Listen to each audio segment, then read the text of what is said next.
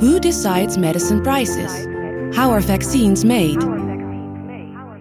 Do you have questions about the healthcare industry? Welcome to 19 Conversations. Today, we're asking Professor Dr. Walter Van Dyck, Director of the Healthcare Management Centre, Vlerick Business School, is intellectual property a barrier to access? I'm Sue Saville. Thank you for joining the conversation. And welcome, Professor Van Dyck. So, if the pandemic then has highlighted the importance of an effective IP system, could we just start by defining what intellectual property is in the context of healthcare? In the context of healthcare, um, IP is is about patents. That's the most important one. So in other industries, you might also rely on secrecy, for example. So, so like Coca-Cola is the most renowned uh, for doing this. Um, but that doesn't really work in healthcare, more specifically in the life sciences. Um, life sciences is um, uh, known as an industry that needs very high investments to, in order to find uh, a certain uh, innovative idea, what you call the compound. And a way to protect uh, this investment that is needed, you need a strong measure of protection. And a patent is the most strongest way to protect um, this investment. So, is it still necessary if this is something that's evolved in terms of protecting pharmaceutical and biopharmaceutical companies? Is it still relevant? Is it still needed? Absolutely. Of course, I mean, the the more you go from, I would say, chemical compounds to uh, biological agents, it maybe becomes less important. Uh, so it is easier uh, or it is more needed to protect uh, a chemical compound because it is so um, so much imitable. So you can imitate it rather easily. If you know the chemical formula, then you have your new product. Uh, whereas for a biological agent, uh, like in vaccines that, that we're seeing now, uh, there the know-how obviously is also in, let's say, the formulation, but the know-how is uh, much more, I would say, uh, in the, the, manufacturing process and in the getting this right. So IP um, or patents become much less of a a way to protect uh, your your investment, but knowing how to develop or how to manufacture, I would say, uh, your your active ingredient. That is where the know-how is. And so, with the protection with IP, does it then create barriers to to access um, innovation? Well, I, I, would say it. Um, in order to have innovation, you just uh, need IP. I would say so. You need protection. Um, why? Well, obviously, the innovative uh, game goes uh, as follows in pharmaceuticals. You have a very long period uh, of uh, development, and then where you need to have uh, cash, for which you need to have uh, money, let's say, that can only be recuperated afterwards. So you need to really extend as much as possible this period if you want to get to a lower price or to an as low as possible price, you need to have an extended period of time to recuperate the investment that you've made uh, upfront. So yes, I mean it's absolutely true that you need to have. So let's say IP stimulates uh, innovation. If you don't have this protection, then well, the time of exclusivity uh, on the market will be shorter, of course, and um, well, you will not have the means uh, to do your innovation. But of course, the whole landscape has changed so much with COVID 19. And in this context, then, is IP a barrier to the world getting access to potential vaccine or treatment? Well, that is what is often said, but I, I, don't think so. I mean, it is not because you have IP that this would limit access of, uh, let's say, developing countries to uh, to the new vaccine. I mean, in a way, it is the um, the richer countries who pay for innovation. So the principle here is called uh, Ramsey pricing. So Ramsey pricing basically means that the means, the profits that you need to recuperate the investment, uh, they are gathered by those having the strongest shoulders, and that's the Ramsey principle. So that means that the um, the profit that you gather in rich countries is higher than the profit that you get into uh, lower income countries. And you need to have this imbalanced situation in order to to thrive to be uh, we call this in as economists we call it to be dynamically efficient. So to to keep on innovating let's say. So we can only allow for a low price in uh, the smaller countries by having a higher price in the uh, more developed economies. Now in order to um, to be sure that you can gather these higher prices, well, you need protection so that you don't get a copy. So so so it, it's quite essential, I would say. So that's very interesting then about the imbalance. There was, of course, some criticism about how Europe was responding, saying that perhaps Europe fell short of matching the US in supporting COVID vaccines and therapeutics. So now uh, the EC is announcing its own version of what's known in America as BARDA, the Biomedical Advanced Research and Development Authority. what a mouthful. Mm-hmm. In Europe, it's going to be known as HERA, the Health Emergency Preparedness and Response Authority. Um, what do you think should be the IP model then in, in Europe's version? Well, I wouldn't uh, change much, frankly. I mean, the, the, so HERA, by the way, is is a is a very um, forward-looking system, I would say. If you compare it with the, the first American reaction or the US reaction uh, to the pandemic, which was, um, although I mean, I, I, could I could say something for it, so which is called Operation Warp Speed. So Operation Warp Speed essentially uh, was a um, or is um, a policy where you support the industry or some players, the, the most winning players, I would say, of the industry, to get their compound on the market or to get their, their active ingredient as, as, as fast as possible possible uh, on the market by allowing for riskful manufacturing, etc. Now, if you compare this with Europe, then you have to see two things. So, one, you have the uh, the joint procurement, let's say, that is being done now. Eh? So, in, in, in Europe, that's the present way of working for it. I think if you compare that with Operation Warp Speed, then uh, already you can see there that Ursula von der Leyen uh, in May last year, I think, they negotiated a deal with the WHO where um, they said they would support, let's say, not only the rollout of vaccines in uh, Europe, but also they would sponsor, I would say, the access in lower income countries. That's one element.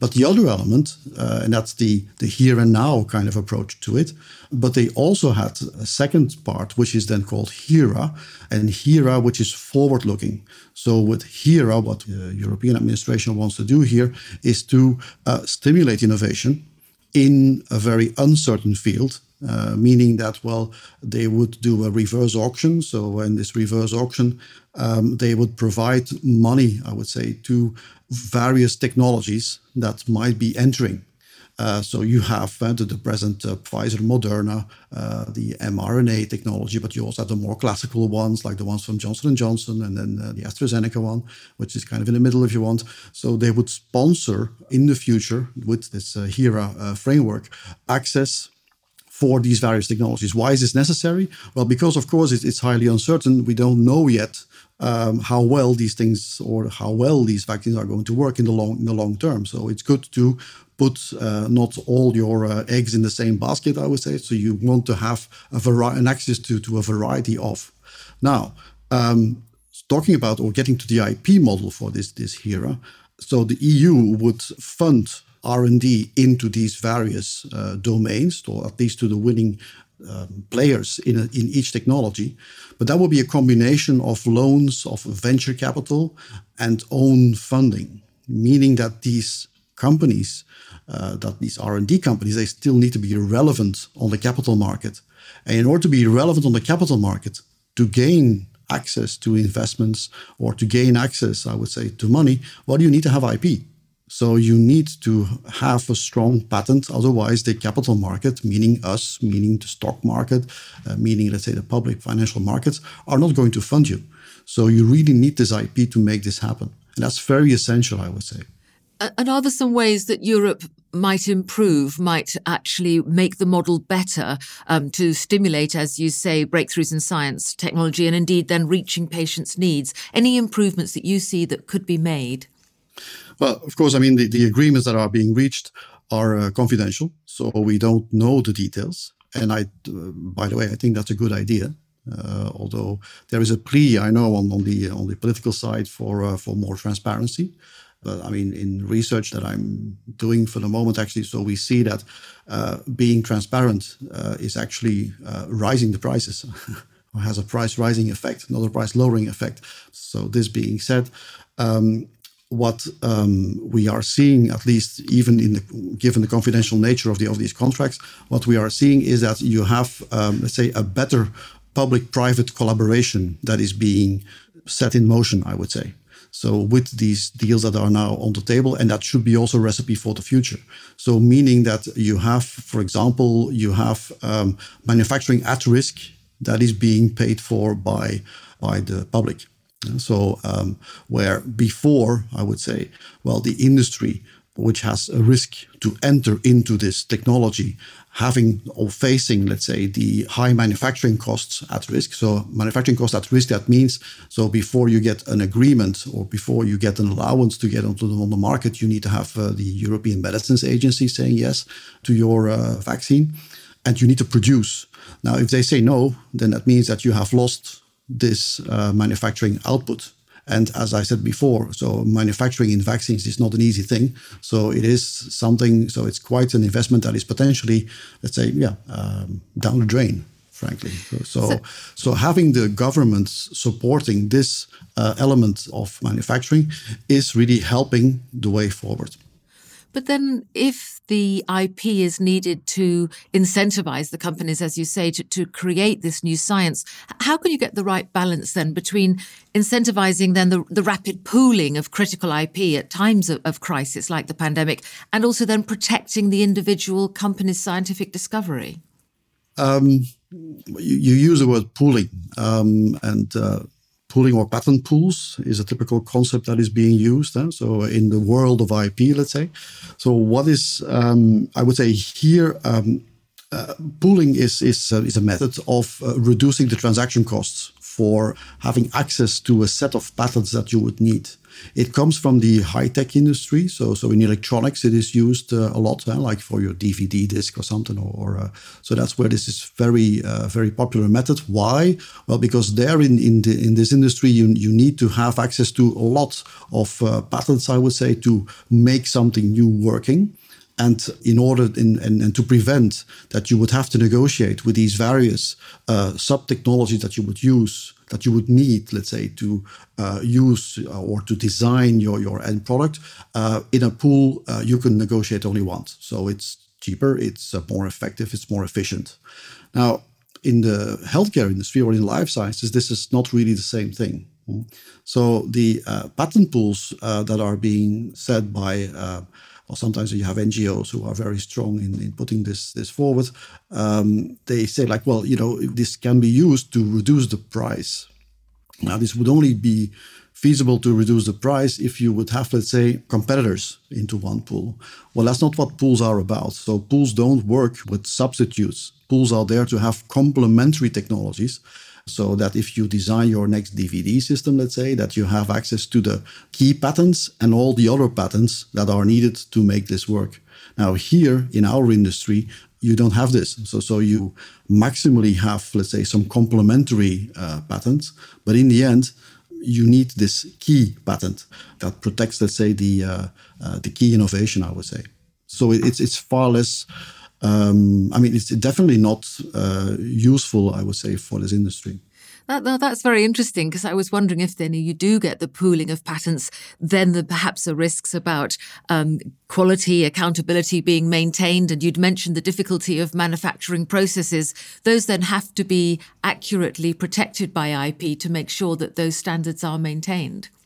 Well, actually, it's uh, at this very moment uh, you have AstraZeneca, um, who is uh, being challenged, frankly, in in Europe for yes. um, for what they bring out. Um, well, actually, you should know. I mean, in order to get to that capacity that fast and at that large extent, they have to rely, let's say, on subcontracting in manufacturing. So um, well, here again, I think the value of IP is important. Why? Well, what they do is, uh, in order to get the quality at a certain level, it is very important that they can monitor the manufacturing that is being done with these subcontractors globally. I would say, and these subcontractors they would only listen to you if, of course, they uh, have to execute on a certain license. So you have to have the, the power, I would say, to guarantee the quality amongst all those subcontractors. If you don't have IP, then you don't have this power. And then you are reliant uh, or you have to rely on the quality output that is being delivered by these subcontractors that are delivering this in an independent way. You see, so you really need this original innovator, uh, like an AstraZeneca, like a Pfizer, BioNTech, eh? so so the uh, like a J and J, who can not only come up with the first idea, of course, I mean, as a spin off from, from a university, maybe, yeah? but the real control of the manufacturing process is very important. And you can only do that if you have IP in hand to uh, help them manufacture your compound. And and then in Europe, the EC, of course, has launched its IP action plan back in November, and it's set the time frame for the HERA organisation to be set up by the last quarter of 2021. So there's time to establish this system. Do you see with the current IP system, is is that fit for purpose at the moment, or can it be worked on before the legislation comes in? Yeah, well, I think so. I mean, the um, you know, the, the vaccine world is, is, is a difficult um, world to invest in, I would say. So if you compare it to pharmaceuticals, in pharmaceuticals, the profit margins are, are much uh, higher in, in the end. Um, here you are working, of course, with uh, very low prices. Uh, you're in a societally very relevant uh, domain, uh, especially like like with, with pandemics. So the faster we, we can get to a system that sustains innovation in this in this field, the better it is. And if you have to rely only on the economic decision to be made by a company, uh, not being helped by uh, someone else here in Casu society, then it will take much longer, I would say. So having this this attention, in a way, you might say that, well, up to now, pandemics have been limited to developing countries or non developed countries, even. Uh, think about Ebola, think about malaria, think about now being on the forefront, even in developed economies. Maybe we are now in a situation where uh, this item will get more attention of well, who's the customer of governments in general, so that we can get uh, quickly, I would say, to uh, to new innovations in the domain, which are necessary which are necessary. And do you think the EU adopted the right strategy to ensure that everyone has access to safe and effective vaccines? I think so. I think so. I mean, if if you, um, well, I'm a Belgian, so so being an inhabitant of a very small country, I, think it, it's very clear that if you uh, would um, be reliant on the negotiation of a small country, um, you know, very big countries, eh, left and right or east and west, whatever, um, you know, so you wouldn't be relevant, I would say. So, so aggregating demand at the level of uh, Europe is definitely uh, a good way of, uh, of doing this, because then it is more relevant, I would say, than in the context of pharmaceuticals. In pharmaceuticals, this would only be relevant if we would, uh, you know, if, if you would have, let's say, one uh, European uh, healthcare system, which we don't have. But of course, in vaccines, there the demand and what you need from the compound is very clear and is unequivocally, uh, you know, the same uh, across the various countries. So um, that helps, I would say, industry to to have a demand, a very large demand. In other words, it has and market size or market demand is uh, is one of the key things to uh, or one of the key uh, elements, I would say, to make a positive decision to innovation.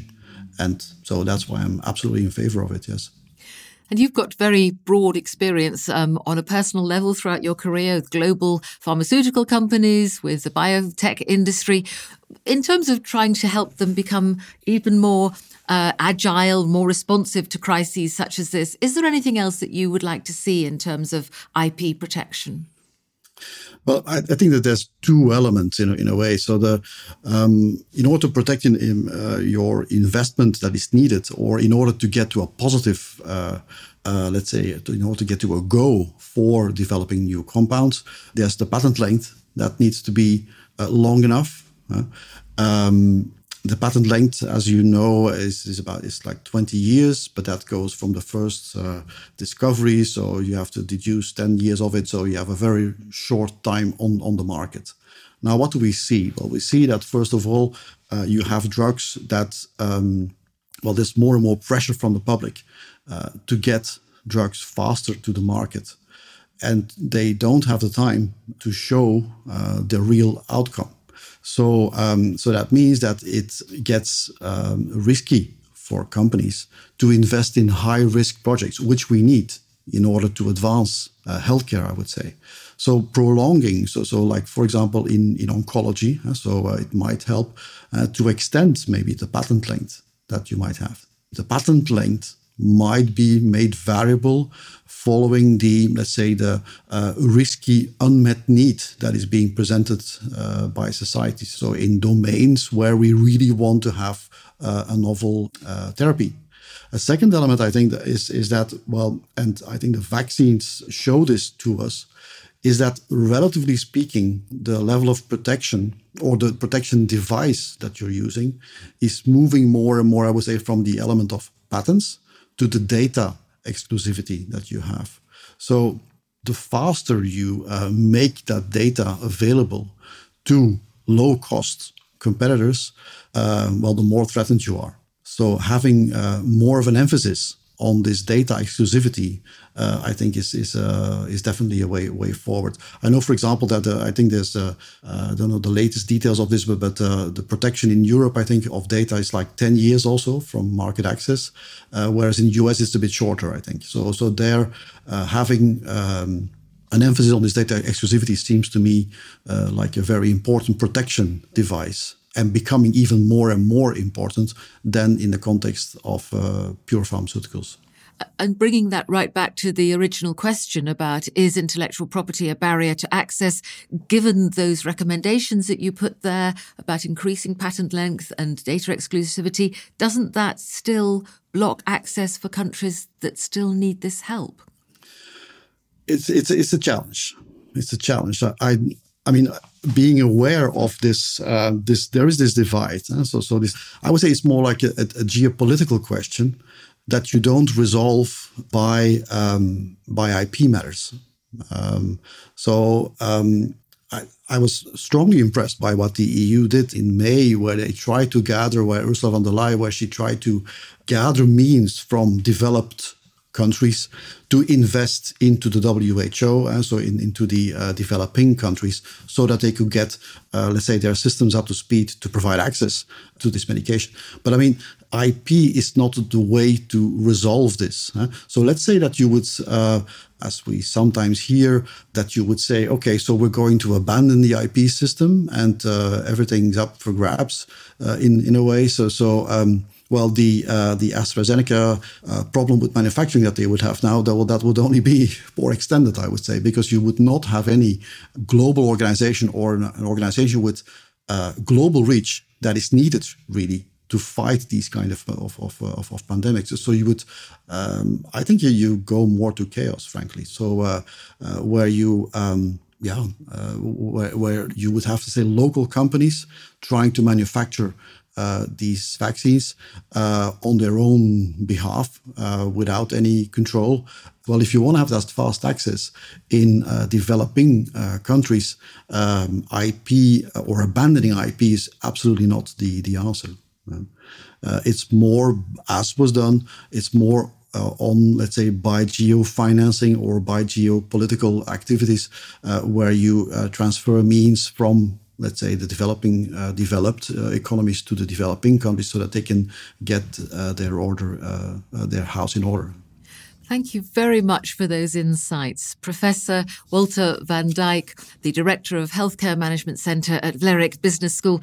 Really fascinating. Thank you so much. And thank you to everyone who's been listening to 19 Conversations. If you liked this podcast, please click the subscribe button to be the first to know when we release our next episode. And please leave a rating and a review. So until our next episode, we'd invite you to join the conversation on Twitter with the hashtag questions inspire solutions. Goodbye for now.